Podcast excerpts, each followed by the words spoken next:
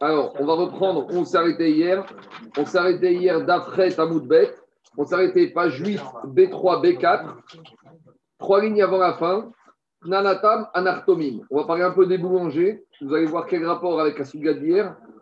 Mais avant de parler de, des boulangers, on va faire un petit rappel de la mitzvah de ce qu'on appelle de Trumot ou Maasrot. Des prélèvements obligatoires à l'époque, Minatora, où il y avait le Beth Amigdash. Est-ce qu'il y a encore de nos jours Ça, on verra plus tard. Mais à l'époque où il y avait le Beth Amigdash, lorsqu'un exploitant agricole avait un certain nombre de récoltes, il devait faire un certain nombre de prélèvements, ce qu'on appelle Trumot ou Maasrot. Alors, vous avez un tableau derrière moi où j'ai résumé à peu près comment ça se passait à l'époque, les prélèvements sur les récoltes. Donc, on va prendre un agriculteur, il récolte 100% de récolte. Sa récolte, telle qu'elle est, elle est ce qu'on appelle Tevel. Il n'a pas le droit de la manger. À partir de ça, il doit donner ce qu'on appelle Trouma Gdola. Il doit, il donner la grande terouma, la grande terouma qui la donne au Cohen. Minatora, le, quelle était la quantité de terouma qu'il doit donner? Minatora, il pouvait donner même un grain. Un grain de blé, ça suffisait. Mais les Chachamim, ils ont quand même donné un taux. Ils ont donné trois taux. Le généreux, le radin et le standard. Donc, celui qui est généreux, il donnait un quarantième de sa récolte, 2,5%. Celui qui était radin, un soixantième, un 75%. Et celui qui était standard, il donnait un cinquantième. Donc, on va prendre le standard, le Benoni, il donne 2%. Donc, une fois sur ces 100% de récolte, il donne 2%, il lui reste 98%. Et le Cohen, il a récupéré 2% qu'on appelle Tromagdoa. Sur cette, donc, maintenant, le propriétaire, il lui reste combien? 98. Sur 98, il donne ce qu'on appelle premier Maaser. Maaser, c'est le Maaser Rishon à qui on le donne au. Alors, il va lui donner 9,8%, puisqu'il donne 10% de ce qui reste. Donc, de 98, il donne 9,8%, d'accord? Donc, il lui reste 88,2%, d'accord? Maintenant, il y a une différence entre la Trouma et le Maaser. La Trouma, si un Israël, il mange la Trouma, il est Chayav Mita. Il est Chayav Mita. Trouma, c'est quelque chose de dramatique. Tandis que le Maaser Rishon, un Israël peut manger si le Lévi a autorisé à l'inviter chez lui à manger, qu'il lui donne un pain à base de Maaser Rishon, le Israël a le droit de manger. Donc, le Lévi, il a reçu, le Rishon, il a reçu 9,8%. Maintenant, le Lévi, à son tour, il a une petite contribution qu'il doit donner au Cohen, qu'on appelle Troumat Maaser. Donc, à nouveau, il doit redonner, lui, 2% des 9,8% qu'il a donné. Donc, c'est ça qu'on voit ici. Sur le Maaser Rishon, le Lévi, il doit prendre, vous avez passé un cinquantième de ce qu'il a reçu, donc de ces 9,8, et il va les donner en Troumat Maaser. Donc, le Cohen, il a touché de deux côtés. Il a touché la Troumat dollar. C'est comme si il fallait des impositions, la CJ, on repaye le taux sur une chose qui a déjà été payée. Ici, le Maaser Rishon, on redonne un peu au Cohen, Troumat Maaser. C'est bon ou pas? Maintenant, je reviens à mon propriétaire. Mon propriétaire, il n'est pas encore rincé puisqu'il a donné la Troumat de à 2%. Il a donné 10% du reste, 9,8 au Lévi. Mais maintenant, il arrive ici. Combien il lui reste? Il lui reste 88,2. Alors, la troisième et la sixième année, il devra donner le Maaser Ani. Il devra donner à nouveau 10% de ce qui reste aux pauvres. 8,82% de ce qui reste. Et la euh, première, deuxième, quatrième, cinquième année, il va faire ce prélèvement de 10%. Il reste à lui, mais avec une condition de manger à Jérusalem, ce qu'on appelle Maaser Sheni, ou une possibilité de ce qu'on appelle faire Pidion. Il transfère la sainteté de cette récolte, par exemple à Tel Aviv, sur l'argent, et cet argent, il doit le consommer à Jérusalem. Donc, Maaser Sheni, ce n'est pas un prélèvement, c'est une obligation de dépenser dans un endroit bien précis son argent, sa récolte. Et après, après tout ça, une fois qu'il a fait tout ça, le propriétaire de Tel Aviv ou de Tibériade, il lui reste 79,38% net. Rouin, il fait ce qu'il veut. Il veut manger à Tibériade, il le mange. Il veut partir en vacances avec, il le mange. Il veut vendre, il le vend. Il fait ce qu'il veut. Donc, j'ai fait un petit tableau de répartition sur une récolte de 100%. Le propriétaire en net dans sa poche, il a 79,38%, il fait ce qu'il veut. Le Cohen, il a et les 2% directement du propriétaire et du Lévi, ça lui fait 2,196, c'est un arrondi. Le Lévi, il a 9,6 parce que le Lévi, il a touché 9,8, mais ici, il a touché, touché 0,96. En fait, si on veut être égal, ici, il manque il y a 9,64. Parce que sinon, il va faire appel le compte, il ne va pas arriver à 100, il va me casser la tête. Alors ici, j'ai. Ici, il manque un petit 4. Parce que Lévi, il lui reste 9,64. Parce que 2% de 9,8, ça n'est pas 0,2, ce n'est pas 2 points de base. C'est 2% de, 80, de 9,8, ça fait 9,64. Et enfin, le pauvre, le pauvre, il a 8,82 ou le propriétaire, il a, mais qui doit dépenser à Jérusalem, 8,82. Donc ça donne à peu près 100%. C'est bon? C'est clair ou pas? Tout va bien? On est OK? Je continue. Ça, c'est à l'époque. Maintenant, j'ai déjà dit. Eh ben, juste, juste, un petit point, s'il te plaît. Quand il ne donne pas aux pauvres, quand il, quand il donne aux pauvres, il doit monter à Jérusalem? Non, c'est soit l'un, soit l'autre. Troisième et sixième année, c'est pour le pauvre première, deuxième, quatrième, cinquième année, c'est pour lui, avec à manger à Jérusalem. Et il n'y a pas Aliata Régal tous les ans? Mais Aliata Régal, c'est pas pour ça. Aliata Régal, ah, d'accord, ok. Ah, eh, attends, eh, David, un monsieur qui n'a pas de terrain, un monsieur, un monsieur qui, est, qui est médecin, il n'a pas de terrain, il n'a pas de marasser chez lui, il monte à Jérusalem. Ok, d'accord, merci. On continue. Je, je, continue. Ça va revenir. Et on verra que de nos jours, il y a des dîmes. C'est bon? Maintenant, pourquoi on a parlé de ça? Parce qu'on va arriver à un problème. À l'époque du Beth Amigdash, malheureusement, avec le temps, certains juifs, certains agriculteurs étaient devenus ignorants. Et s'ils étaient devenus ignorants, ils ne faisaient pas les prélèvements. Et donc maintenant, j'ai un problème. C'est un problème qu'on a également de nos jours à Jérusalem ou en Israël, n'importe où. Tu vas au supermarché, tu achètes du, blé des restes Israël. D'où tu sais que le kibbutznik qui a cultivé ce blé, il a fait les prélèvements. Vous allez me dire, est-ce que de nos jours, on a un digne de prélèvement? On va dire au moins des Ravanan. Mais à l'époque du Beth ça existait déjà. C'est que je vais acheter du blé à l'épicerie. Mais qui me dit que le producteur du blé, il a fait ses prélèvements? Peut-être quand je vais acheter du blé au supermarché, peut-être que le blé, il se trouve ici, ou peut-être qu'il se trouve ici. Qui me dit que l'agriculteur propriétaire, il a fait tout ça? Mais maintenant, le problème, c'est que moi, vous allez me dire, moi, ce n'est pas mon problème. Bien sûr que c'est mon problème, parce que si j'achète du blé qui est ici, je n'ai pas le droit de le manger, tel quel, parce que dans ce blé que j'ai acheté, comme il n'a pas subi les prélèvements, il y a une part qui revient au Cohen. Tout ça pour comprendre que les prélèvements, ce n'est pas une obligation que liée au propriétaire, c'est une obligation liée au produit. Je n'ai pas le droit, moi, Ben Israël, de consommer un produit qui n'aurait pas subi les prélèvements nécessaires. Donc, si je vais acheter chez un épicier qui est haredi, qui est respectueux, qui a une application rabbinique. Je suis sûr que quand j'achète, lui, il a fait tout ça. Donc, quand j'achète, j'achète du chorin que je peux consommer comme je veux, où je veux, n'importe comment je veux. Mais si j'achète à une épice, un producteur de blé, où il n'y a pas d'ashgacha, alors, je n'ai pas le droit de manger directement, parce que peut-être dedans, il y a du Cohen, il y a du Lévi, je n'ai pas le droit. Alors, ces problèmes sont arrivés à l'époque du Beth Amigdash, où on allait acheter des récoltes et on ne savait pas quel était le statut de ces récoltes, ce qu'on appelle des mailles. Mailles en hébreu, c'est ma. Est-ce qu'il y a eu ou il n'y a pas eu? Alors les Chachamim, ils ont fait une mesure et ils ont dit qu'en général, quand on achète chez un épicier, chez un agriculteur qui est haredi, qui respecte les, règles, s'il a une attestation rabbinique, je peux acheter, j'ai rien à faire. Mais si j'achète chez un agriculteur qui est amaretz, alors là, par précaution, je dois refaire un certain nombre de prélèvements. Est-ce que, donc ça veut dire que quoi? C'est-à-dire que si je vais acheter 100, je dois être conscient que peut-être qu'il va me rester que 80. C'est du brut, ce ne sera pas du net. Qu'est-ce que je dois refaire comme prélèvement? Alors, explication. Les Chachamim, ils ont fait un petit sondage. C'est un Cohen Gadol qui s'appelle Yohanan Cohen Gadol qui a fait un petit sondage. Il a envoyé 50 inspecteurs en caméra cachée chez différents agriculteurs euh, d'Israël et il, il s'est renseigné est-ce qu'ils faisaient les prélèvements?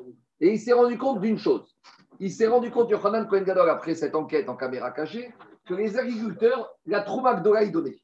Les 2%, ils donnaient. Pourquoi ils donnaient? Parce que c'est très grave si on mange de la Trouma, c'est Khayav Mita. Parce que c'est pas beaucoup. Parce que Minatora, je vous ai dit, c'est un petit grain et c'est 2%. Donc, c'est un impôt que même ceux qui étaient marrés, ils donnaient. Par contre, la suite du processus, il y en avait beaucoup qui ne donnaient pas. Donc, Yochanan Cohen Gadol a institué que quand tu achètes chez un agriculteur qui est Amaretz, dans le doute, dans le Safek, tu dois refaire les prélèvements. Tu dois mettre de côté ça, tu dois mettre de côté ça et ça. Est-ce que tu dois donner aux et aux pauvres? Non. On va voir pourquoi. Mais dans le doute, déjà, tu dois prélever. Vous allez me dire à quoi ça sert? On verra à quoi ça sert. Maintenant, autre chose. Dans le doute, dans cette enquête, on s'est rendu compte également que cette Troumat Maaser, elle n'était pas donnée par le Lévi. Donc ça, les agriculteurs y donnaient, mais la Trouma de Maaser, elle n'était pas donnée. Donc maintenant, j'arrive à notre problème, c'est que ce qui se passe ici au niveau du Maaser Rishon, il faudra aussi donner un petit peu au Cohen. Et il faudrait normalement donner aux pauvres, et il faudrait normalement manger à Jérusalem. Ça, c'est une règle qui a été instituée pour les individus. Mais sur les boulangers qui achètent des très grosses quantités de farine chaque année, les Chachamim n'ont pas imposé ce dmaï. En gros, moi, je vais acheter tous les, une fois par semaine un kilo de farine, deux kilos de farine, ce n'est pas la fin du monde si je dois prendre 20% ou 15%. Mais si je suis boulanger et que tous les jours je reçois 50 kilos de farine et qu'à la fin de l'année, je me retrouve avec une tonne de masse que je dois monter à Jérusalem, il y allait avoir un problème. Je vous fais d'abord parole à la souillure qu'on verra. C'est que, comme on a expliqué hier, chaque année, le Kohen Gadol, il changeait. Et à part que Kohen Gadol, chaque année, il changeait, il y avait aussi ce qu'on appelle les contrôleurs des prix. À l'époque, il y avait le roi, il nommait des inspecteurs qui étaient chargés de réguler les prix du marché. Vous savez, il y a quelques dizaines d'années en France, il y avait encore le contrôle des prix.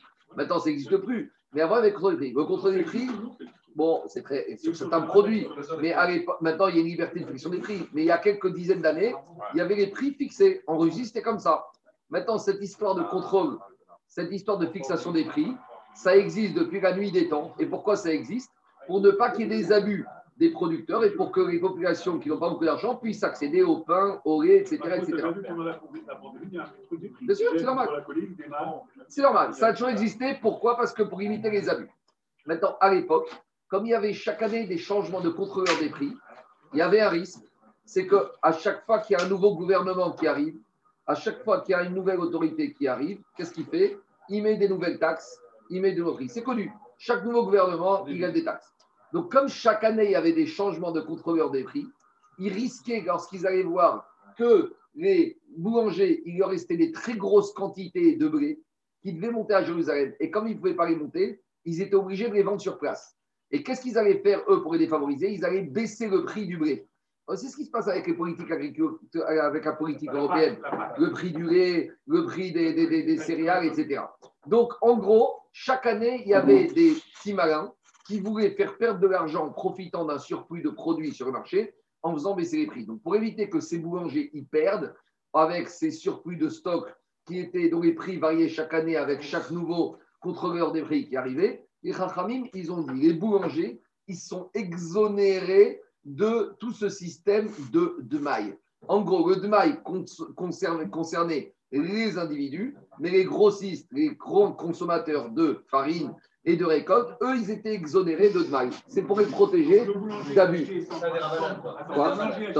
le consommateur, il allait à la boulangerie, et lui, il fallait qu'il reçoive. Ouais, exactement. Exactement. On y va. On va y voir dans les mots maintenant, ça va être plus clair. On y va. Écoutez-moi. Nan, on a enseigné.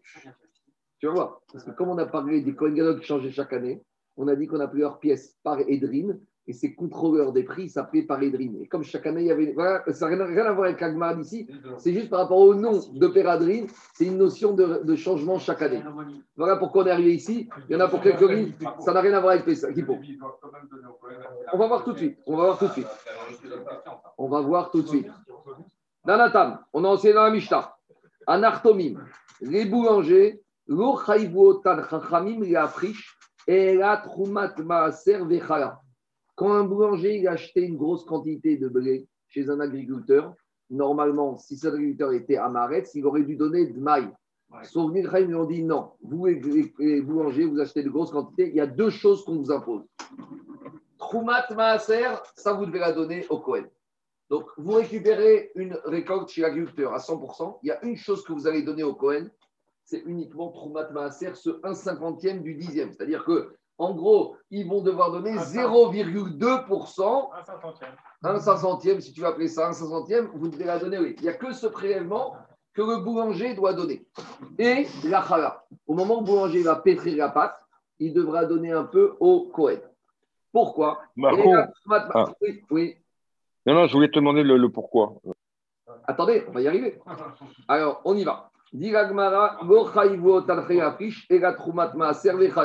Je vais juste faire Rachi rapidement pour comprendre. Dis Rachi comme ça, Nartomine. Alokrin, te vois, mais un acheteur de récolte chez un agriculteur ignorant. Lim Korpat Kachou. Quand cet acheteur, c'est un grossiste, c'est-à-dire qu'il va revendre du pain, c'est-à-dire que c'est un boulanger, il achète de grosses quantités. On ne les a pas obligés, ces boulangers, à prendre le maaser sheni dans le doute et de le monter à Jérusalem. Et la maaser, la seule chose qu'on leur a demandé de donner, c'est la trouma que le Lévi aurait dû donner au Cohen sur son maaser. Pourquoi? Chez où Parce que ça fait un centième de ce qu'il a reçu. Les il la Cohen et on lui a donné le boulanger quand il va pétrir la pâte de donner la chala au Cohen.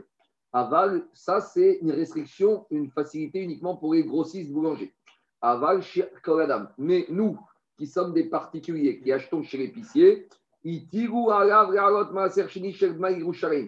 on est obligé, nous, de faire refaire tous les prélèvements. Le maaser sheni, moi, si j'achète 2 kg de farine, je dois prendre, euh, je dis n'importe quoi, 200 grammes de farine que je devrais emmener avec moi à Jérusalem. Ou maaser rishon ou maaser anim otan vehen notnim. Mais par contre, moi, lorsque j'achète ce kilo de farine, ça, je vais monter avec moi à Jérusalem. Ça, je dois le prélever. Ça, je dois le prélever, mais je ne serai pas obligé de le donner ni au Lévi, ni au pauvre. Donc je dois le prélever, mais je peux après le prendre pour moi. Vous allez, vous allez me dire, c'est un jeu dupe. On va voir pourquoi. Donc on retient que moi, particulier, ça, je dois le monter à Jérusalem, mais par contre, ça et ça, je le prélève et je pourrais le manger. Et pourquoi si je le prélève, je ne le donne pas au Lévi? Et pourquoi si je le prélève, je ne donne pas aux pauvres Et pourquoi je peux le manger Alors mange directement? On va voir dans quelques minutes. Je continue Rachid. VN Notni. Mais dire Rachid. s'il te plaît. Au Une question? Oui. Euh, juste, euh, quand tu dis qu'il est prélève, est-ce qu'il prend exactement de cette, de cette production-là ou est-ce qu'il note dans un cahier tout ce qu'il doit et quand il monte, ah, il prend l'équivalent de ce qu'il a prélevé? Alors, on verra ça demain. Mais normalement, théoriquement, il doit prendre de ce qu'il a récupéré, du produit lui-même. Alors, c'est Eric. Non, Eric, ça va. Normalement, on ne doit pas faire les choses à distance. On verra, on verra. Il y a des possibilités, mais on verra. Mais normalement, c'est sur le produit lui-même. Maintenant, Dirachi,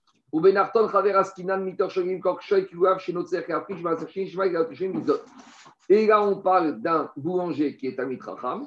Et pourquoi les Rachamim lui ont accordé des réductions? Parce que ça aurait été trop compliqué pour lui un, boulanger, tous les jours, il y a des quantités de blé. Tu vas lui dire que tous les jours, il doit séparer ça, il doit monter à Jérusalem. C'était impossible. Donc, si c'était un digne de la Torah, les Chachamim n'auraient pas pu exonérer de digne de la Torah. Mais comme c'est un digne des Chachamim, les Chachamim ont fait une différence. Ça dépend si c'est ta carte professionnelle de boulanger ou si tu es un particulier. C'est pareil. Si tu vas chez Métro, si tu as une carte, tu peux aller chez Métro. Si tu es particulier, tu vas pas chez Métro. Donc, il y avait le boulanger qui avait sa carte qui, était qui avait la dérogation de donner le. mais, mais les traumates, les, les Massarot, c'est de la Torah? Oui, mais là, Dmaï, c'est pas mis la Torah.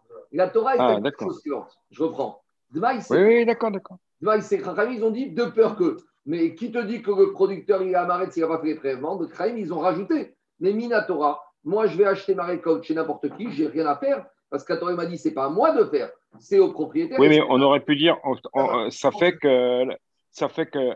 De Oraïta la J'arrive. Ah oui. Saute de saute dans, dans, dans, dans, 5 minutes, j'arrive. On y va. Dis la Mishnah. Je reviens à Mishnah. Anartomin, les boulangers, les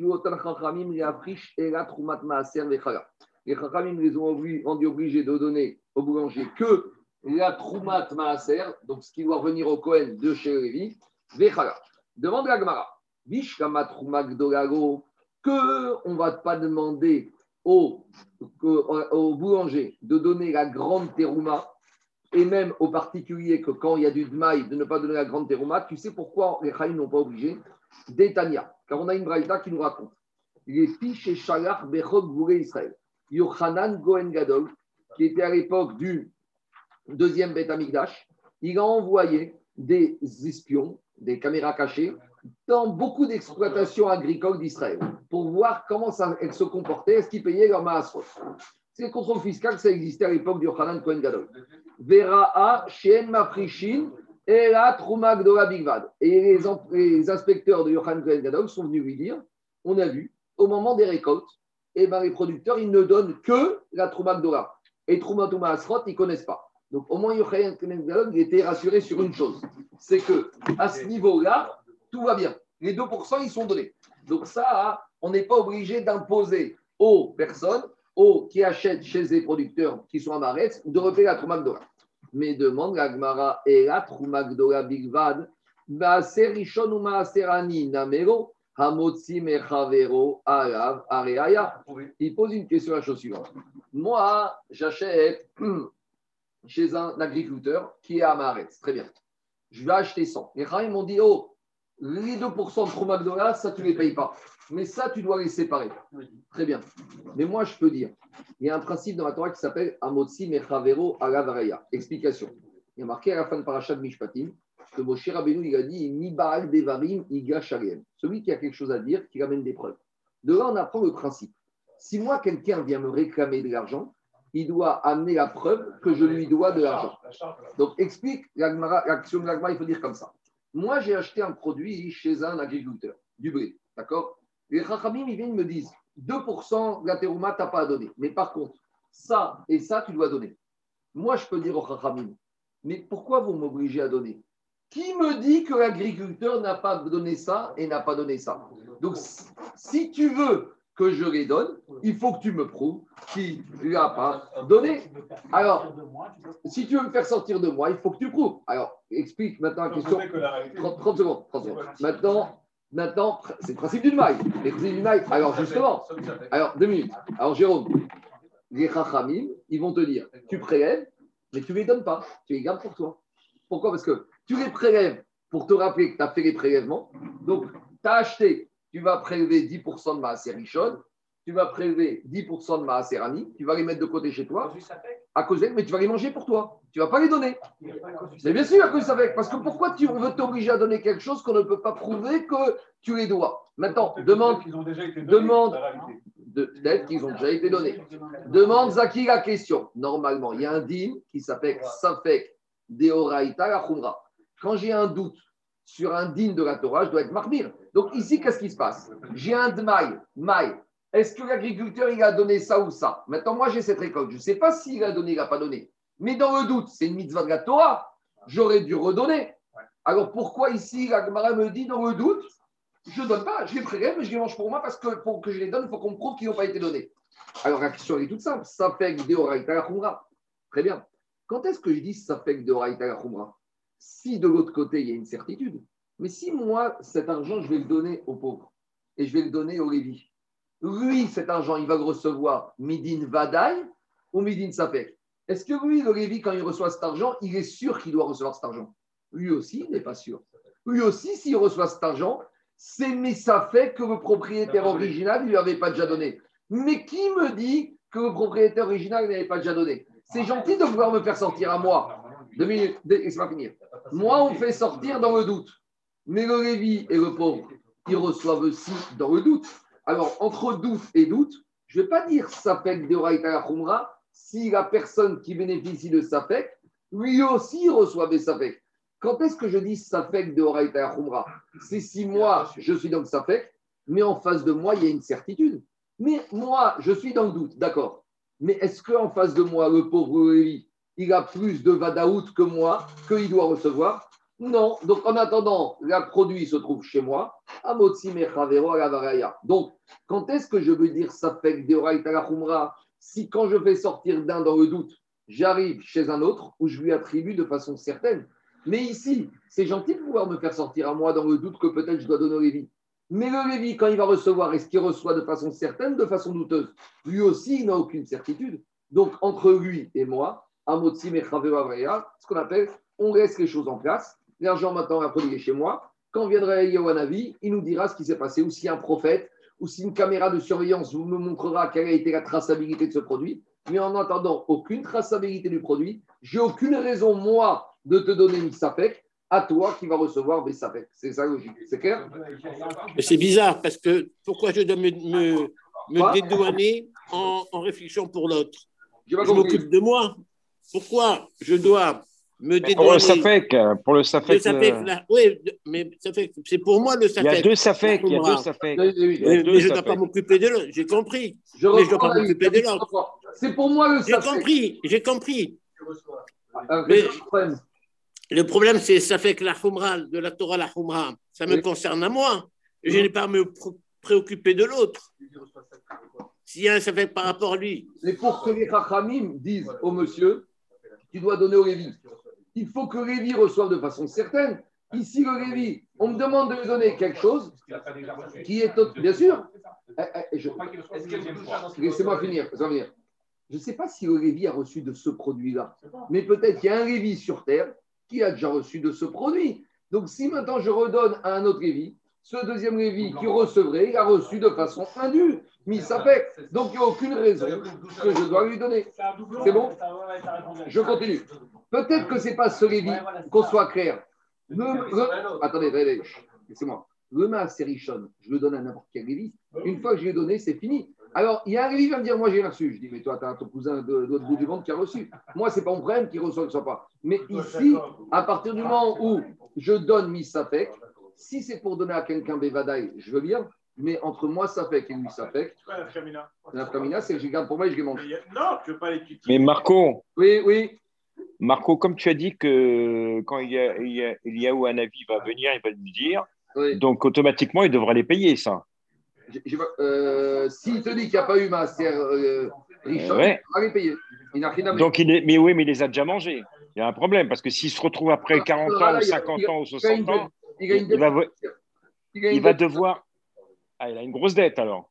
Il n'a rien à Il n'y a pas les 3 ans de services fiscaux alors. Exactement. Il n'a rien à Allez, on continue Rabotai.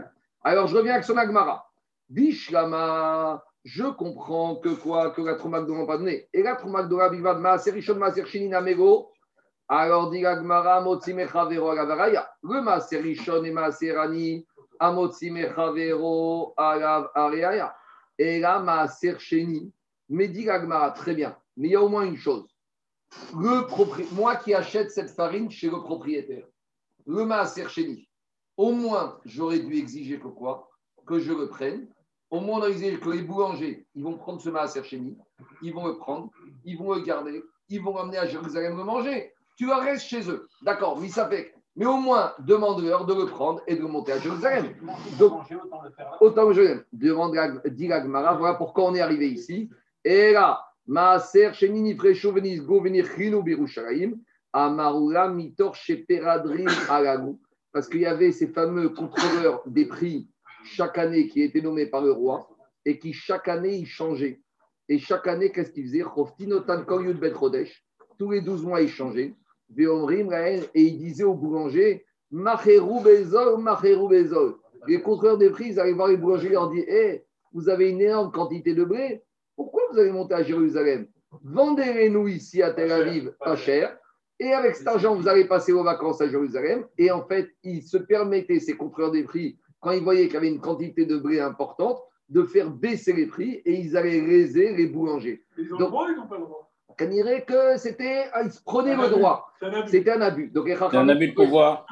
Donc, les Chachamim, pour éviter cet abus, ils ont dit aux boulangers, ils ont dit aux boulangers, on vous laisse consommer chez vous à, à Tel Aviv le Maaser Sheni. Donc voilà pourquoi on est arrivé à cette Sugia ici. C'est ça qu'il dit. Loatrun Rabanan. Demande à Maï Peradrin.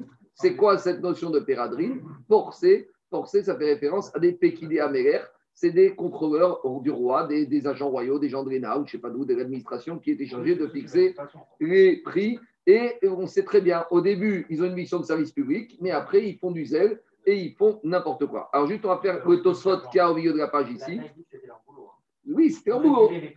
Oui, mais le problème, mais, mais il, faisait, il faisait du zèle. Parce qu'il voyait qu'il y avait des boulangers qui avaient des grosses quantités de blé, donc il faisait tirer les prix vers le bas.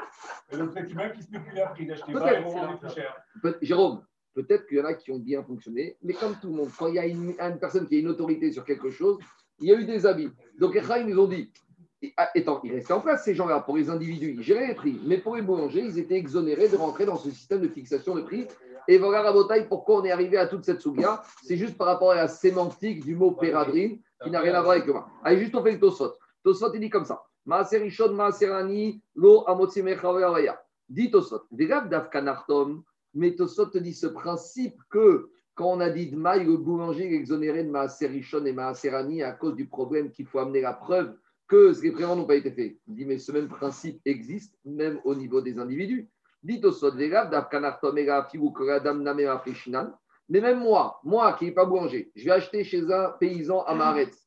On va me demander de prélever. D'accord, je vais prélever. Mais après, je peux les manger parce que personne ne va me prouver que ce produit n'a pas été soumis au prélèvement. Ma préchinan, VN, Shelo, ils sont en moi. Kedamrinan, Amad, Veitkin, Alokia, Perot, Meamaretz. Parce que dans Sota, on verra qu'on institué que celui qui achète des fruits chez un épicier ou chez un producteur ignorant, ma frichmen trumat maaser venotna kohen. Donc la seule chose que je dois faire, c'est de faire ce prélèvement, le trumat maaser, et je dois le donner au Kohen.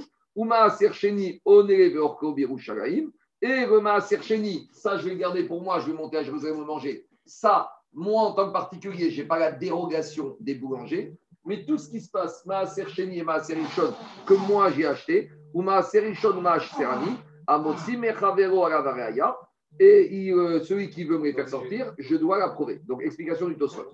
Tosfot, il te dit en résumé, il y a deux systèmes. Il y a le particulier et il y a le boulanger. Les points communs et les différences. Moi, particulier et boulanger, ça, tu dois toujours donner. La troumat maaser redonnée au Cohen, qu'on soit boulanger ou individu, tu dois toujours donner. Le maaser chéni, il y, a, il y a une différence. Moi, particulier, je dois prélever le maaser chéni et je dois remonter à Jérusalem. Par contre, le boulanger, à cause de ces inspecteurs qui faisaient de l'abus, les Chachamim les ont dispensé les boulangers de faire Maaser Sheni, de manger à Jérusalem. Mais par contre, le Maaser et Maaser Ani que j'ai prélevé, que ce soit un boulanger, que ce soit particulier, tout le monde a le droit de le manger pour lui. Pourquoi? Parce que toujours le même principe. Amotsi Mechavero, Alam Ariaya. Ça, c'est le résumé de la Souga. Maintenant, Tosot, il pose la question. Name Maaser Maprisha. Demande Tosot. Mais pourquoi la Troumat Maaser ici, on est obligé de la donner De la même manière, je pourrais très bien dire, elle a déjà été donnée par le Lévi. Pourquoi tu m'obliges, moi, à la donner la Troumat Maaser? C'est pas à moi. Et il y a un Safek?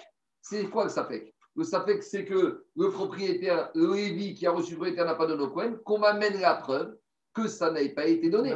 Et plus que ça, dites au sot. Mais là, il y a un autre petit souci. C'est que ça, ça s'appelle de la trouma. Et trouma, hein, moi, je n'ai pas le droit de la manger en tant qu'Israël. Alors, on va me dire c'est à toi.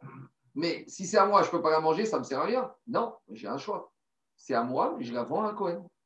Pourquoi? Parce que pourquoi tu m'obliges de leur donner la trouma de Maaser? Si tu dis que tu ne m'obliges pas à donner ça et ça, parce que peut-être ça a déjà été donné. En safek, mais ça aussi, qui te dit que la Troumat Maaser n'a pas été donnée par le qui aurait reçu du propriétaire? Alors tu me dis, il faut la donner au Cohen. Mais pourquoi la donner au Cohen Qui me prouve que Cohen, celui-là ou un autre, n'a pas reçu la Troumat Maaser de ce produit par ailleurs? Et si tu me dis que quoi? Que comme c'est de la Troumat, de façon, je ne peux pas la manger, d'accord, je ne vais pas la manger, mais je vais la vendre à un Cohen. Ou si j'ai un petit-fils, moi, moi j'ai ma fille qui se marie avec un Cohen, et eh moi je la donne à mon petit-fils Cohen. Pourquoi tu veux que je la donne gratuitement? C'est ça, ça, la question. Mais je. Avec Il te dit.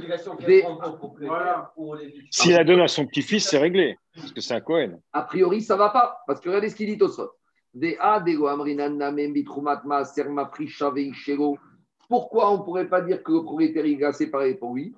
Et il va la vendre à un Cohen ou à son petit-fils, il va lui dire il faut que tu me rendes service. Veitol, Damea et il va prendre l'argent. Donc pourquoi en gros on fait une différence entre Maaser Rishon ou Maaser Ani où tu prélèves et tu gardes pour toi et dans Troumat Maaser, pourquoi on ne te propose pas la même chose? Certes, pas pour manger, mais au moins garde pour toi la valeur économique et vends à un Cohen. Si tu dis que ici, tu gardes pour toi parce que personne ne te prouve que ça n'a pas déjà été donné, et eh bien de la même manière sur Troumat Maaser, tu aurais dû avoir le droit de garder au moins la propriété économique quitte à revendre un coin. C'est clair ou pas question de Tosfot Réponds, c'est bon ou je reprends Réponds, réponds Tosfot. Réponds Tosfot.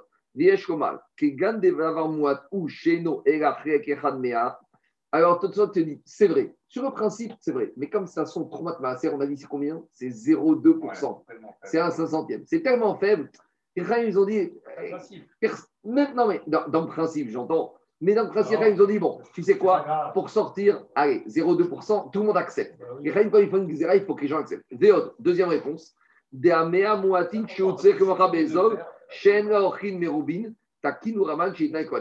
chose.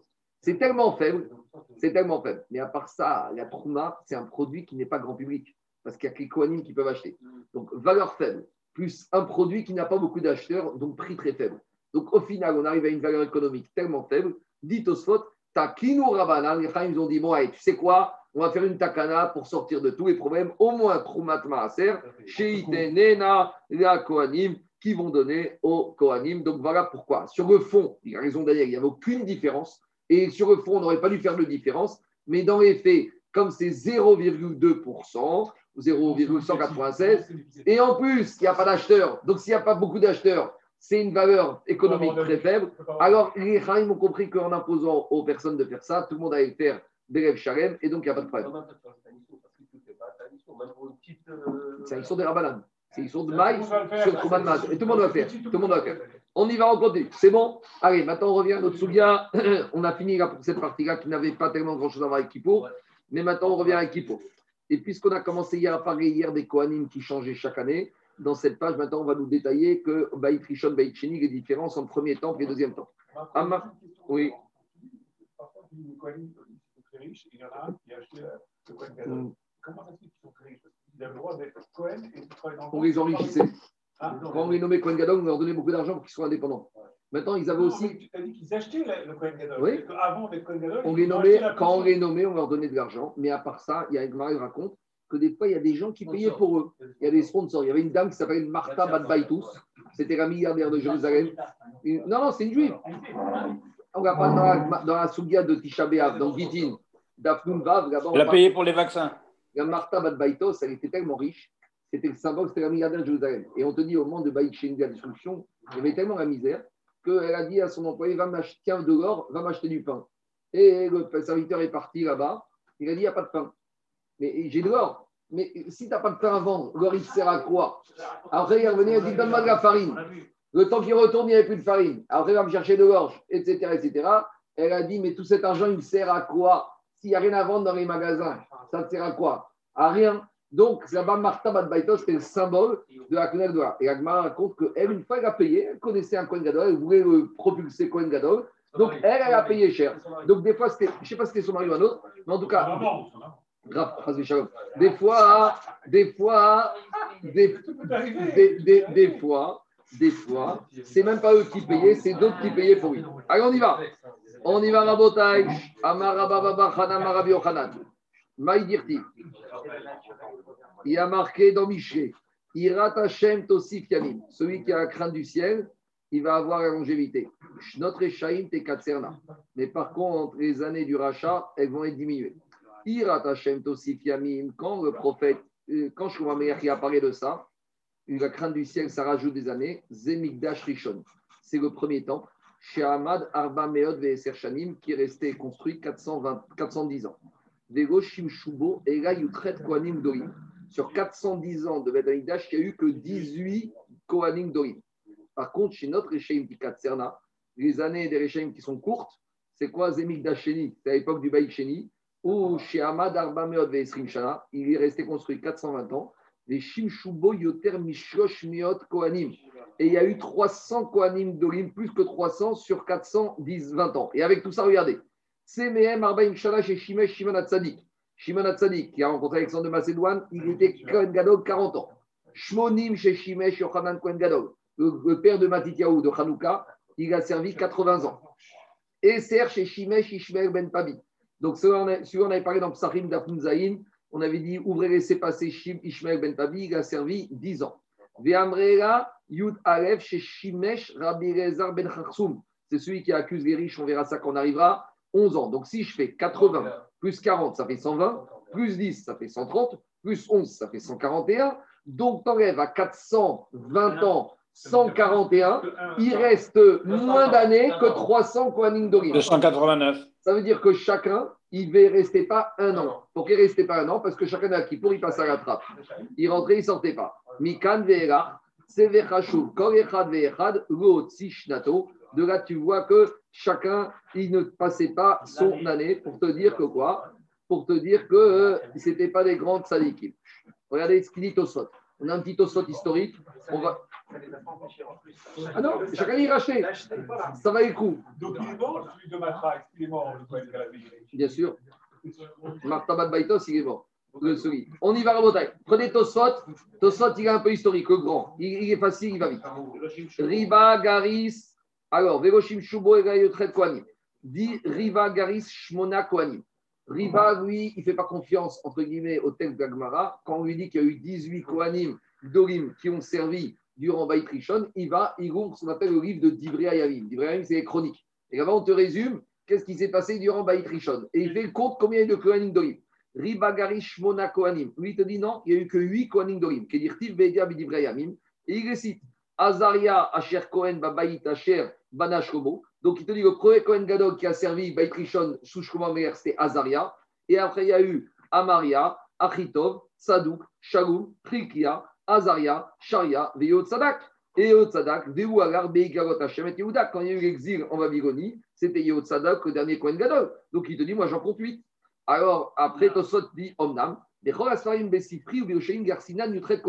mais d'un côté, dans d'autres sources, dans le Sifri et dans le Talmud de Jérusalem, là-bas, on te dit non, il y a eu 18 Kohanim Dorim. Donc il y a un problème de chiffres. Il y en a eu 8, il y en a eu 18. Mais Irei, explique Tosot. Et Kayem Girsat Asfarim, Vetisha Kohanim Dorim Ayu Ad Sadak. Donc d'abord, il faut dire que dans la première version, quand il n'y en a pas eu 8, il y en a eu 9. Pourquoi? Parce qu'il faut dire que même Yod Sadak, il a été exilé, mais avant d'être exilé, il a servi. Donc si vous faites le compte, il y a eu Azaria 1, il y a eu Amaria, Achitov, Sadouk, Shalom, Rikia, Azaria, Sharia et Veyo Tzadak. Déjà, dans Divrayami, on en trouve qu'il y en a eu neuf. Ça, c'est déjà une première correction. Après, il te dit Ve Sgane Keuna Shemat Kinin et Chorechat Sgan Tartav Comment il réconcilie la, la, version du Babli et Rouchami Il te dit sur les neuf de Baït Rishon, chacun avait son adjoint. Super. Et donc, l'adjoint, on lui a donné le statut de Kohen Gadol. Et à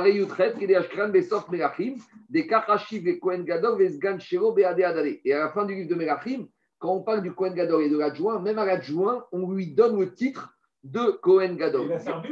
Même s'il ne servait pas, c'est pas grave. Dirtiv Vaikar Rav Tabachim, parce qu'il y a marqué là-bas que le, Babylonien il a pris Et Sharia Kohen Arosh Um Shaneut Sfanyaou. Donc là-bas, on voit que ça allait de pair.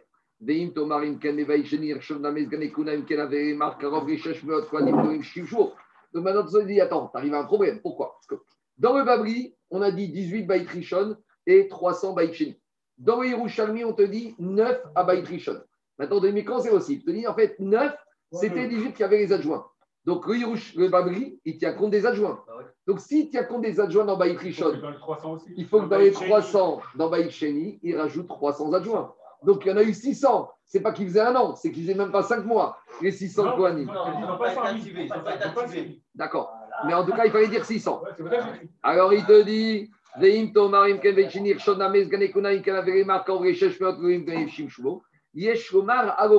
Il te dit, ce n'est pas une contradiction. Il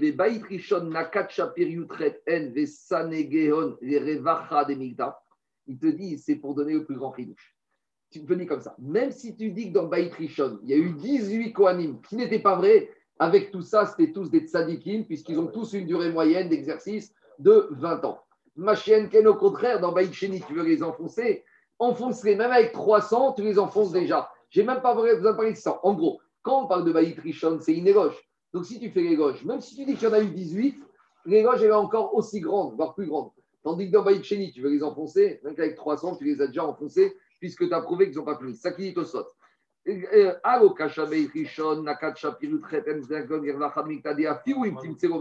Même si dans Baït Rishon, tu as à me dire, Yevchar, Shegoyera, Ones et Kohen Gadol. Tu vas me dire, mais un Kohen Gadol, c'est possible qu'une année, il est rentré, même s'il était tzaddik, il n'est pas sorti.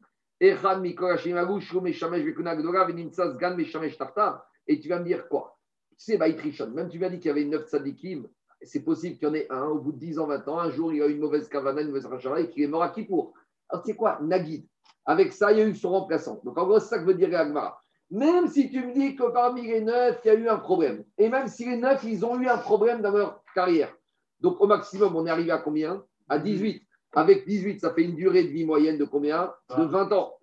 Afal piken ou avouarou et la yutret. Des kol sheken, des yuamrinan, des gros psou et kongadok, des betsregen, avec cheni. Mais dans Baïchini Kevan, des Korechadgo Tishnato, Nakat Shloshmeot Kerevacha de Migda. Dans Baïchini, ça suffit que tu me dises qu'il y en a eu 300, parce que c'est la preuve déjà que chacun a terminé l'année. Et si tu m'avais dit 600, ça n'aurait rien, rien amené de plus. Et même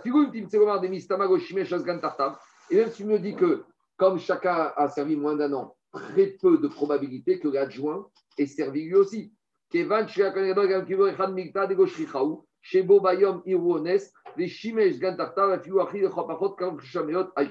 Deuxième réponse. Iname de Yutret Koanim de Kamar, Ainu Pinchas Ve'erach,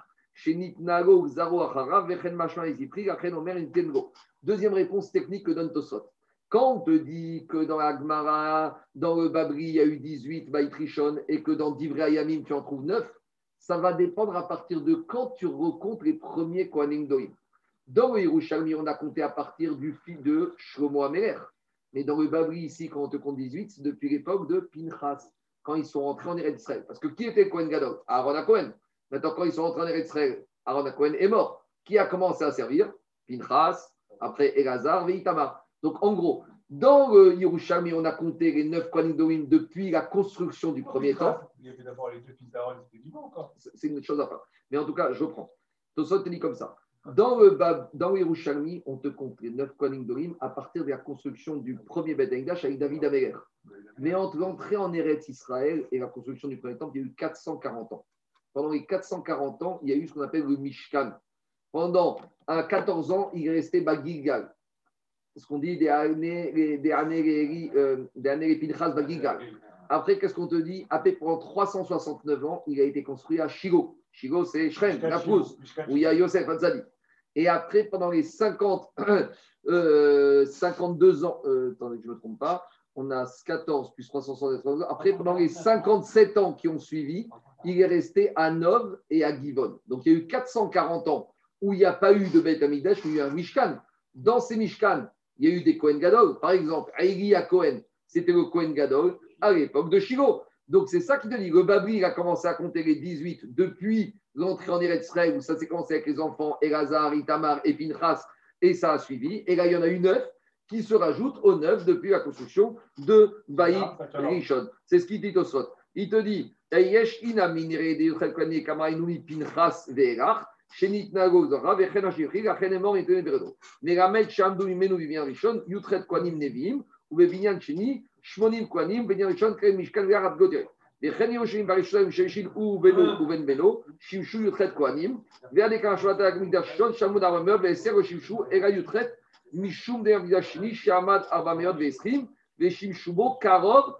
les shlosh meot, minyan bait rishon, ou miyu, otam yutret kwanim, lo shimshu kulam bebait rishon, ve achi pirusho, ve shimshubo yutret komar shimshubo kwanim kokach, ad shi shlimu yutret, imoto, sheshimshu, meikara. Et Tosot y ramène une preuve, ve chen matsati bedivrei er Pinchas, maintenant il cite les neuf premiers. Parce que dans Divrayamim au début de on a cité les neuf de Baïtrichon. Maintenant, il te cite les neuf Kohen Gadol qui ont servi dans les Mishkan, à Shiro, à Nov et à Givon. Donc, ça commence avec qui? Elazar d'abord. Après, Pinchas.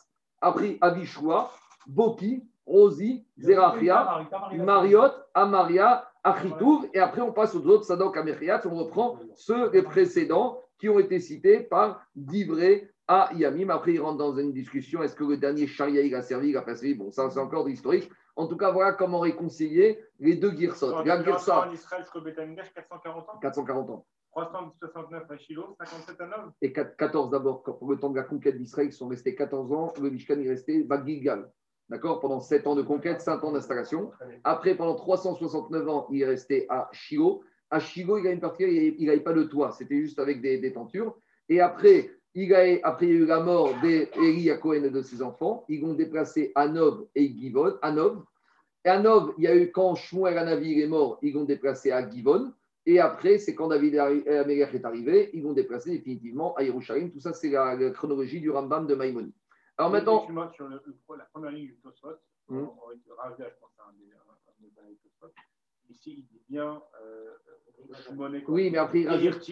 Oui, et après, quand tu mets deux points, il oui. dit 9 personnes. Oui, parce que justement, parce que, là, je te finis. Parce que oui, laisse-moi laisse te répondre. Laisse-moi te répondre. Parce qu'il y a deux Azaria. On a l'impression que c'est le même ou c'est un autre. Dans la liste, il y a deux Azaria. Mais maintenant, la question de Tosot, ici, est-ce que le dernier, il a servi ou il a été exilé avant même d'avoir servi? C'est ça le problème. Est-ce qu'on le compte ou on ne le compte pas? Allez, on revient maintenant à Agmara. Je reviens à Agmara, on va avancer un peu plus vite maintenant. Dis Agmara. Amar, euh, Amar Pourquoi le Mishkan de Shigo, il a été détruit? Parce qu'il y avait deux choses graves qui se passaient là-bas. Gigou Yarayot ou Bizayon Kodashim. Des problèmes de désordre de la chair et on méprisait les korbanot. Alors, avant de continuer, je rappelle ce que j'avais dit quand on avait fait Agmarat Shabbat à la page Nun et. Là-bas, dans Agmarat Shabbat, on parle de situations qui nous, nous paraissent difficiles. David Améler qui a fauté, Reuven qui a fauté, Shlomo qui a fauté, etc. etc. Et la Gemara là-bas, elle dit tout celui qui pense qu'ils ont fauté, ils se trompent. Et parmi ceux-là, il y a les enfants de Eli. Eli à Cohen Agadol. Donc, je vous rappelle l'historique. Eli à Cohen Agadol, c'est à l'époque, c'est quand Hana est allé au temple. C'est qui qui l'a vu? C'est Eli à Cohen. Et après de Hana, elle a eu un enfant qui s'appelait Shmuel. Et après Shmuel, ça a donné, on arrive à Shaoul et Shaoul David. Donc, Eli à Cohen, c'est pratiquement le dernier Cohen Gadol avant qu'on construise le Beth Amidash. Donc, c'est le dernier Cohen Gadol de Shiloh. Maintenant, là-bas, il est marqué que les enfants de Eli à Cohen, ils faisaient Arayot. Ils allaient, ils des ordres de la chair. Là-bas, il dit tout celui qui pense qu'ils ont fait ça, ils se trompe. Alors, pourquoi il est marqué qu'on va avoir le C'est qu'à leur niveau, vous savez que par exemple, il y a une affaire que tu n'as pas le droit de profiter, de profiter du parfum d'une femme mariée. Et la, la, dit celui qui profite du parfum d'une femme mariée, c'est comme s'il a fait Arayot. on ne peut pas comparer le fait de profiter du parfum d'une femme mariée avec le fait d'aller physiquement avec une femme mariée. Mais c'est une image pour te dire que quoi? Et de la même manière, quand on te dit que les enfants de l'Église ont fait Arayot, à leur niveau, peut-être qu'à leur niveau, avoir profité du parfum d'une femme mariée, c'était perçu par, comme par la Torah à leur niveau comme étant Arayot. Donc, rase les shalom de penser de ces de façon littérale. Et maintenant, on va les étudier quand même pour expliquer. Mais il n'y avait pas la notion de les retenir euh, après leur, euh, leur nida et puis les garder. Tu attends 30 secondes, on va expliquer ça. Alors, dit Gigou Yarayot. D'où je sais qu'il faisait Gigou Yarayot. Dirti, il y a marqué, il y a marqué dans Shmuel. Leur père, Eli Cohen, il était très vieux. Dit le Malbim, c'est Tsar Gidoubanim. À cause des soucis de ses enfants, il a été, quand les enfants ils sont, ils ont des problèmes difficiles, ça donne des coups de vieux aux parents. Et il a entendu tout ce qui faisait de pas bien leurs enfants, tout ce qui faisait subir aux Israël. Et le fait qu'ils avaient, je traduis littéralement, couché avec des femmes, c'est écrit, devant l'entrée du Moed. Et même si Rav Shmuel a dit dans Marat Shabbat, tout celui qui dit que les enfants de l'Église ont trompé, ils ont fait Ayot, ils se trompent. Alors pourquoi on te dit qu'ils ont a priori eu des rapports qu'il ne fallait pas avoir? Mitor chez Shahu et Kinehen, parce qu'ils ont fait traîner les corbanotes des femmes qui amenaient leurs oiseaux après leurs accouchements. La Torah, elle a considéré, elle a écrit sur eux, Keivu comme si ils ont eu des mauvais comportements, des mauvais rapports. Explication. C'est la paracha de la semaine. On a déjà vu ça dans le Marachabad. On a déjà vu un autre Parashabat d'Aftouné, Amoudbet m'a expliqué tout ça. Maintenant, je reprends ce qu'on a dit. Dans la paracha de la semaine dernière, qu'est-ce qu'on a dit? On a dit qu'une femme qui accouche, écoutez-moi, c'est important, sinon on ne va pas comprendre le pshat. Parce qu'il y a beaucoup de questions ici. Dans la paracha de Tazria sur la semaine dernière, on a dit une femme qui accouche, elle est impure. Elle est impure pendant combien de jours? Ça va dépendre. Si c'est un garçon, elle est impure pendant 7 jours. Après, pendant 7 jours, il y a 33 jours. Pendant ces 33 jours, elle est permise à son mari, mais elle n'a pas le droit de manger des corbanotes. Le 40e jour, elle doit amener des oiseaux et le Cohen va les amener. Et après, elle pourra manger des corbanotes et rentrer au Beth Amigdash. Donc, qu'on soit clair. Pendant 7 jours, elle est interdite à son mari et de manger des kodachim. Et 33 jours qui suivent, même si elle saigne, elle est permise à son mari, mais interdite de Kodashim. Et à partir du 41e jour, elle est permise au Kodashim, et si elle saigne plus, elle est permise à son mari. Et pour quand c'est une fille qui est accouchée, quand elle est d'une fille, vous doublez par deux. Alors ici, qu'est-ce qu'on te dit? Ici, il y a un petit problème technique. Il y a deux problèmes.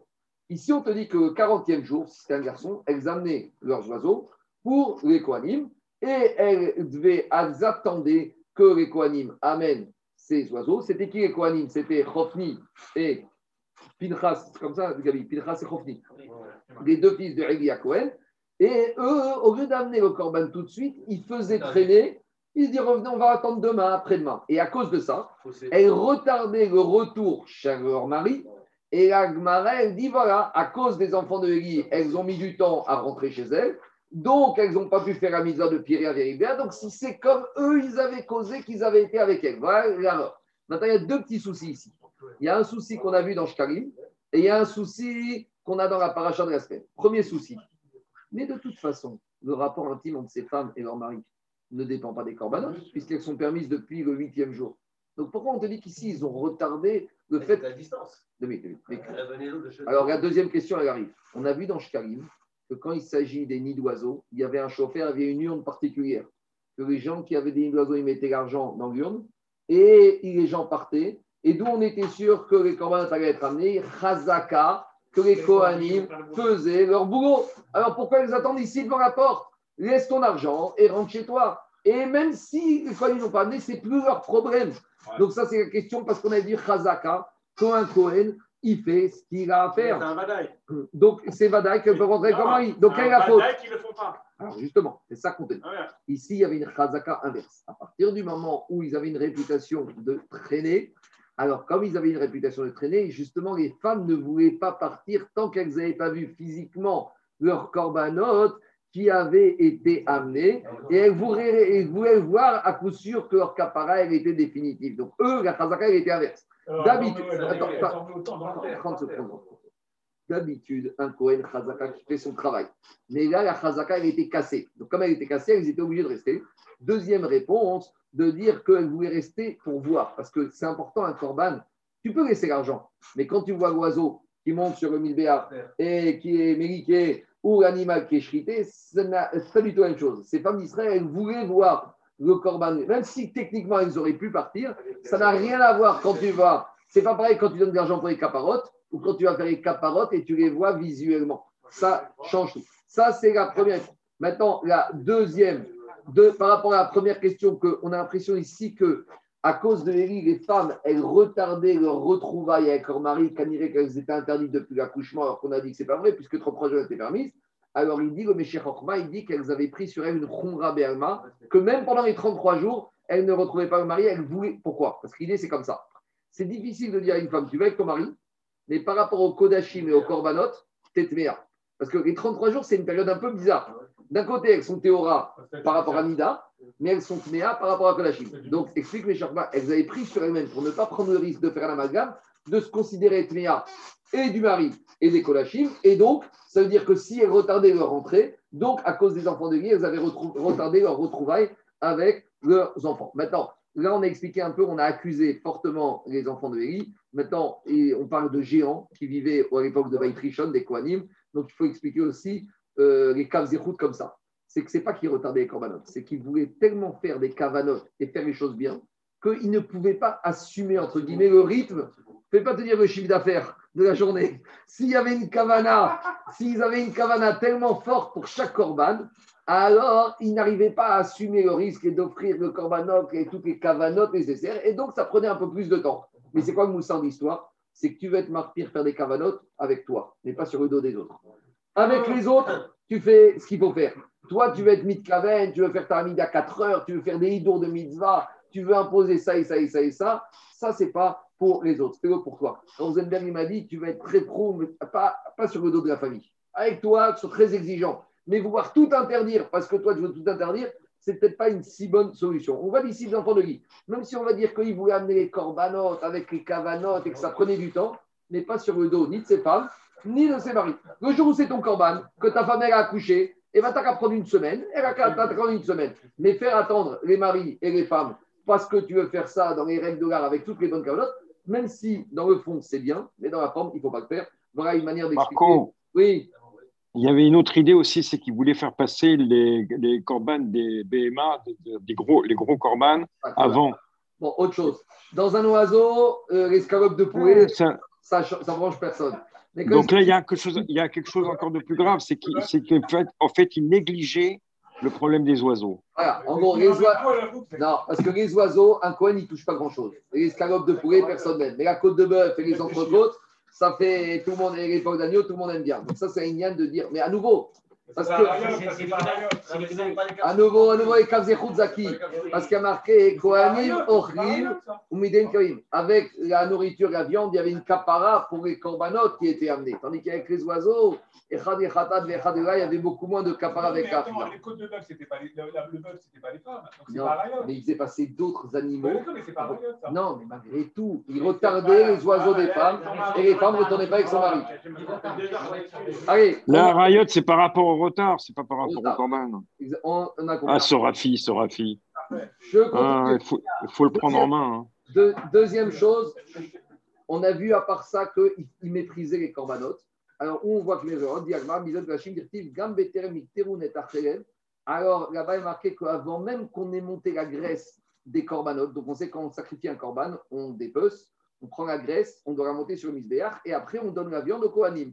Alors là, ils envoyaient les enfants d'Élie chez les Kohanim qui devaient brûler les graisses, ils leur disaient avant même qu'on ait brûlé les graisses, à Kohen, il y avait un jeune Kohen qui disait au Kohen qui s'occupait de monter les graisses, donne-nous d'abord la viande, le Kohen, alors on disait, mais laisse-moi au moins faire la combustion des graisses. Et dans Psachim, on avait vu que normalement un Kohanim, il n'a pas le droit de manger la viande tant que les graisses n'ont pas été montées sur le misbéach. Donc eux, ils se permettaient de vouloir monter la viande, manger la viande avant même que les graisses aient été montées sur le misbéach. Donc c'est ce qu'on appelle un bisayon kodashim. Kayom qui a tatiten, donne-nous maintenant, si tu ne me donnes pas tout de suite, je vais prendre de force. Et donc, non seulement les enfants de Yakohanim, ils faisaient bien Kohanim, mais ils envoyaient des jeunes Kohanim au massacre puisqu'il demandait à ces jeunes Kohanim de leur prendre la viande avant même que les graisses du Corban aient été montées sur Misbéach. Donc euh, voilà une autre façon qu'ils avaient de faire Bisayon Kodashi.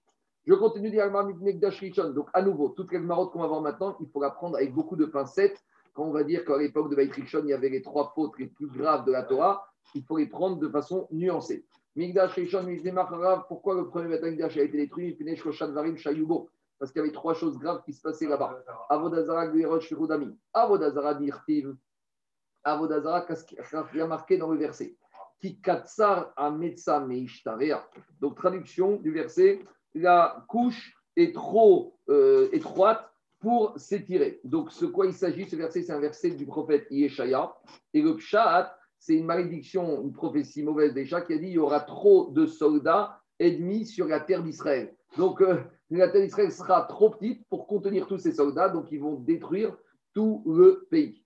Donc, c'est quoi le drage de ce pasouk? Katsar Il y a eu une époque, comme dit Rashi, à l'époque du roi Ménaché. Ménaché, le fils de Chizkiou Améler, c'était un rachat. Il a introduit une idole dans le Echal. Et donc, c'est ça l'idée que ça veut dire. Il y avait deux, il y avait deux dieux qui dans le Echal. Il y avait Akadosh Baruch Kaviachol, et il y avait un deuxième Dieu. Il n'y a pas de place dans le Echal pour deux dieux. Il y a de la place que pour Akadosh Baruch C'est ça. La couverture, elle est trop courte pour s'étirer. Il n'y a pas assez de place pour deux. C'est une façon de dire. Le Bani Yada, il dit comment on peut comparer Akadosh Baruch et l'idole de Ménaché Parce que ici, la Gemara, elle dit Shnereim Kechad, deux personnes qui s'aiment, il n'y a pas de place pour deux rois. Mais Kéhou, on met au même niveau. Alors, le Bani Yada, il dit c'est pas par rapport à nous, c'est par rapport à ceux qui les idolâtraient. Par rapport à ceux qui les idolâtraient, il y avait Akadosh Baruch il y avait l'idole. C'était ça l'idée. Suite du verset, la couverture est trop courte, trop étroite pour envelopper. Et là, on parle étroite, Neachon Tsara. Tsar, c'est étroit en hébreu. Mais Tsar, c'est la concubine. C'est quand un homme il a deux femmes, la deuxième femme, on l'appelle toujours la Tsara, la concurrente. Tsara, c'est la concurrence. Alors qu'Evu, on a mis une concurrence à Akadosh Baruch à l'époque de Beit Rishon, ça c'était la Vodazara, à l'époque du roi Ménaché.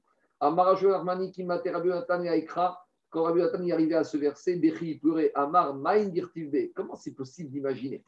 Akadosh Baruch sur lequel il y a marqué Kones Kaned Me'ayam. Akadosh Baruch qui a rassemblé toutes les eaux des mers. Il a créé le monde, il a dit au Pacifique, tu t'arrêtes là, à l'Atlantique, tu t'arrêtes là, et à l'océan Indien, tu t'arrêtes là. Donc, comment c'est possible d'imaginer Akadosh Baruch qui était capable de faire ça et qu'ils en sont arrivés à mettre sur un même niveau une idole, l'idole qui n'a jamais créé un océan et arrêté une mer?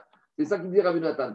Comment Akadosh Baruch sur lequel David Amer a dit connaissent Kaned Me'ayam, il rassemble les eaux de la mer, Na Citro Masecha Tsara, et le concurrent qu'on lui érige, c'est quoi? C'est Masecha, c'est une, un petit masque. c'est pas sérieux. Et regardez où ils en sont arrivés. Des fois, on arrive à des absurdités qu'on est à Kadosh on est les enfants d'Akadosh et on va se, on va se, on se fait des nouvelles idoles de, de, de comme il a dit David Améler dans le Harel, d'accord? Enaïm d'accord des idoles qui n'avancent pas, qui ne voient pas, qui ne peuvent rien faire, et on les a érigés comme des idoles. Zaki. D'où je sais qu'il y avait aussi la débauche. Dirti Vayomer Hashem Yan. On a déjà parlé de cette sougia dans Shabbat, quand on parlait des accoutrements avec lesquels la femme peut sortir. Est-ce qu'elle peut sortir avec du parfum, avec des petites fioles? Et là-bas, on avait ramené ce verset. C'est une prophétie, c'est une prophétie là-bas, et un reproche, une torah du prophète Ishaïa, qui dit qu'à l'époque de Baït Rishon, les jeunes femmes juives, mariées ou célibataires, c'est une maroquette, elles se comportaient de manière un peu légère. Qu'est-ce qu'elles faisaient? Qui les filles de Tzion de Jérusalem, elles sont pleines d'orgueil. Vatelachnan et Tuyot Garon, on va expliquer, elles marchent d'une certaine manière. Ou mes chakrot et Naïm, elles font un jeu de séduction avec leurs yeux. Orech Vetafouf Telachna, alors elles ont une démarche bien particulière. Ou Veragren Teachresena, et avec leurs pieds, elles excitent le Yetzerara des garçons. Alors, explication. Il y a un qui Notzion, elles marchent, elles, sont, elles se comportent avec Gava. Donc, quand il y en a une qui était grande, pour se faire remarquer, elle demandait à deux copines petites de marcher à côté d'elle. Ou quand il avait une petite, elle demandait à deux grandes, comme ça, tu, tu les vois. Hein. Quand tu vois une grande et deux petites, ça se remarque. C'était les techniques, c'était les techniques de, de, de, de l'époque. Je continue. Garon. C'est quoi Exagé avec le, cou qui était étendu. Alors, explique il marchait la tête bien droite. Sais, la démarche comme ça, on leur apprenait à marcher bien droite pour qu'elle soit marquée. Ou mes chakrot et naïm, elle faisait un jeu de sélection avec leurs yeux, sheker, deavu megaïm kuchla et Elle mettait beaucoup de rimel, de, de, mascara, ou je ne sais pas comment ça s'appelle, sur les yeux, parce que le maquillage, c'est du sheker. Parce qu'il y a des fois des grandes déceptions. Le lendemain du mariage, il n'y a plus de maquillage, la déception est grande. Non, mais, mais c'est la vérité. Le, maquillage, c'est du shaker. Parce que eh, t'en as, as, qui ont plein de boutons avec maquillage, il n'y a plus de boutons. T'en as qui, qui se. Qui se c'est comme, comme les habits. La bière, ça va être Begen. Begen, il a chante Begida, très triste. Avec un habit, tu peux trahir le vrai comportement. Tu as des gens qui sont des voyous et ils sont habillés bien comme il faut. Donc, euh, de la même manière, le maquillage, c'est du shaker. Je continue Rabotai. Après, qu'est-ce qu'il avait dit Qu'est-ce qu'il a dit le prophète? Alors, alors, vetafouf telachna shayum et Vous avez une démarche pour se faire remarquer le talon devant l'orteil. Donc, des tout petits pas comme ça, tout doucement au ralenti, comme ça, pour bien se faire remarquer. Et enfin, avec leurs pieds, elles aiguisaient, elles attisaient les tsara, comment? Elles avaient un patin, c'était quoi le patin qu'elles avaient? Mort, la personne, elles avaient une réserve de myrrhe et de balsam dans leurs chaussures avec une espèce de petite capsule. Et dès qu'elles passaient devant les garçons, elles donnaient un petit coup dans la chaussure comme ça. L'odeur, elle, soit une boue puante, c'était une boue odorante. Vous connaissez l'époque des boues puantes? Une fois, il y en a un qui est venu à l'école avec une boue puante dans sa poche. Il voulait la mettre en cours. Et il y a quelqu'un en cours il lui donnait un coup de pied derrière. Et le type, il avait la boue puante euh, en permanence sur lui. Donc, c'était, c'est arrivé dans la classe. Donc, ça, c'est la boue puante. Il y avait la boue odorante. Donc, dès qu'elle voyait des garçons, hop, un petit coup dans la boue odorante, la bonne odeur sortait, et tout le monde sentait, et tout le monde regardait les jeunes filles. Et dit Agmara, c'est ça. Quand ils arrivaient à hauteur des jeunes garçons d'Israël, elle donnait un coup de pied dans cette boue odorante, et ça a attisé des garçons, comme le serpent lorsqu'il est dans, son, dans sa colère. Maintenant, les Farchim expliquent en action ici que les filles elles sont responsables, les garçons c'était tzadikim. Ils disaient qu'en fait, si elles faisaient ça, c'est qu'elles savaient qu'il y avait des garçons à qui on pouvait, qui étaient réceptifs. Si les garçons ils étaient dans les yeshivot, ils étaient au chaud, et rien de tout ça. D'accord En même temps, c'est pas très compliqué. On continue. Shfichud damim. Shfichud damim. Alors, il y avait le sang qui a couru à l'époque de Baït Rishon, Dirtiv, et Gam Damnaki Shafar Menaché. Bon, Menaché, c'était un gros dossier. Il a versé beaucoup de sang propre. Adacher Miret Yoshim pour les peaux, jusque Jérusalem était rempli de sang d'une extrémité à l'autre. Il y en a qui disent qu'il a tué le prophète Yeshaya. Il y en a qui disent qu'il a tué ceux qui ne voulaient pas justement se prosterner devant l'idole. Il y a une mara dans Sanhedrin, Gabagma, dans le dernier période, on dit qu'Israël que tout Israël a droit au Gamba, Gabagma rentre. Est-ce que Ménaché aussi aura droit au Gamba Alors il y en a qui disent qu'il aura droit au Gamba parce qu'après ça, il a fait Tchouva. quand, après, il a été pris en captivité en Babylonie. Ils l'ont traîné par terre pendant 700 km.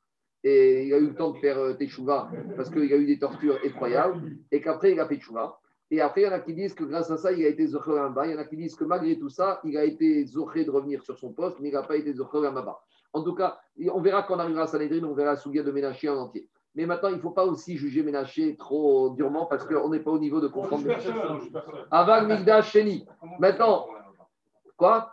Quand on verra euh, dans, dans Sanhedrin, on Je continue. Alors, et par contre, Baït Sheni, il y avait du Limut Torah, il y avait des mitzvot, il y avait du chesed, mipne macharav. Alors pourquoi il a été détruit? Shaitabo sinatrinam. Il y avait tout ce qu'il fallait, mais il y avait rien trucs. Et la metra chez Shkula sinatrinam est kosh averot. Donc si tu vois que Baït Sheni a été détruit à cause de sinatrinam, et Baït Rishon a été détruit à cause des trois fautes capitales, ça prouve que sinatrinam a le même niveau que les trois fautes réunies. D'accord? Avodazara, Rodami. Alors, il y a des corrections, il faut dire comme ça, Il faut dire qu'à l'époque de Rishon, même s'ils ont fait les trois fautes, ils étaient malgré tout Mahamin Bachem. C'est très bizarre, c'est très difficile comme comportement. Ils étaient Avodazara, mais ils étaient Mahamin Bachem. On est tous un peu comme ça. Et Atan Amigdash Rishon, il y a marqué concernant le Rishon que les élites, alors ils jugeaient, les juges, ils jugeaient moyennant corruption des Kohanea Bemechiro et Kohanim et Rabbanim, ils donnaient des psakalachot en fonction de chèques qu'on leur faisait. Unviea et les prophètes, Bakesef Yaksumu, ils faisaient toutes sortes de sorcelleries grâce à une rémunération. C'est ça les trois fautes. Le jugement pour corruption, les, les, qui sont détournés et la Neviut, la prophétie qui sert à faire de la, de la sorcellerie.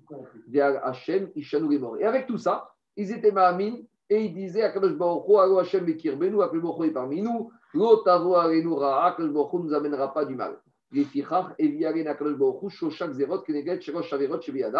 C'est pour cela que Akadosh a envoyé trois décrets, trois Zerot Kachot par rapport à ces trois fautes. Il y a deux façons d'expliquer. Soit on dit que les trois fautes, c'était Avodazara, Gvirot, Shkodamim. Soit on dit que les trois fautes, c'est qu'on a cité la corruption, le, le, le dévoiement de la Raha et la sorcellerie à mauvaise escient. Marcha, il dit qu'on peut comprendre de deux manières.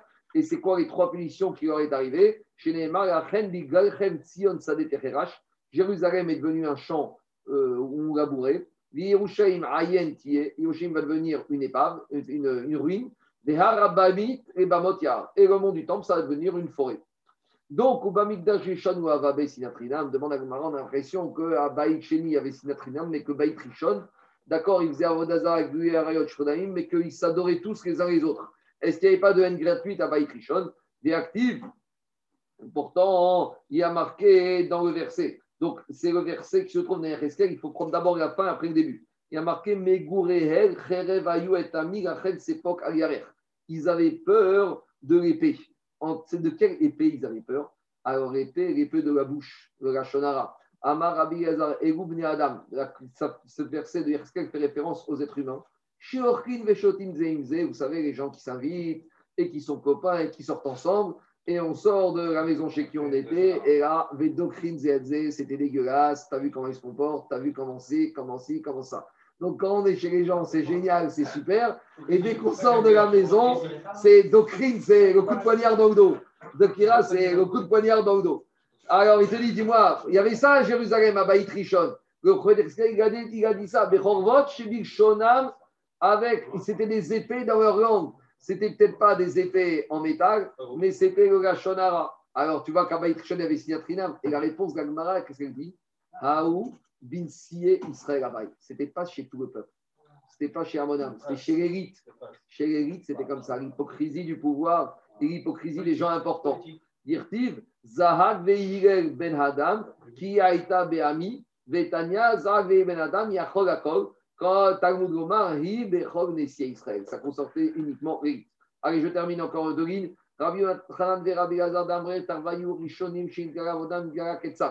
Les premiers, les juifs de l'époque de Baït Rishon, qui certes, ils faisaient les pires fautes, mais leurs fautes, elles étaient au vu et au su de tout le monde. Comme le marcha ici, l'exemple du Ganav, du Gazlan. Il y avait une différence entre celui qui vole en la nuit, en cachette, et celui qui vole au vu et au su de tout le monde. Celui qui vole pendant la nuit, Caniré, qui a plus peur des hommes que la chèvre. Celui qui vole pendant le jour, au moins, il ne met pas plus la peur des hommes que sur la peur d'Hachem. Ici, on te dit Baït. D'accord, il y avait Gigo Yarayot, Avodazera, Shfrudami. Mais au moins, Nidgala, Avonam.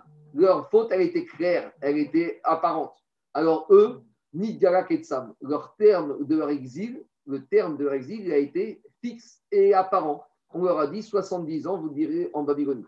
Acharonim, Sheronid Gala Avonam. Par contre, Baït Sheni, où ils cachaient leur faute, parce que Sinatrinam, officiellement, comme on a dit, on va tous les uns chez les autres, on s'adore, on s'aime, mais qu'est-ce qu'on a à l'intérieur de nous? Donc c'est caché. Avonam, notre terme, le terme de notre exil, et on n'a toujours pas de date, on est toujours dans l'exil, on ne sait pas quand ça va se terminer. Alors on a des indications, mais on n'a pas une date précise. Alors qu'à l'époque de Baït ils sont partis, ils avaient le compte à rebours, dans 70 ans, on retourne en Israël.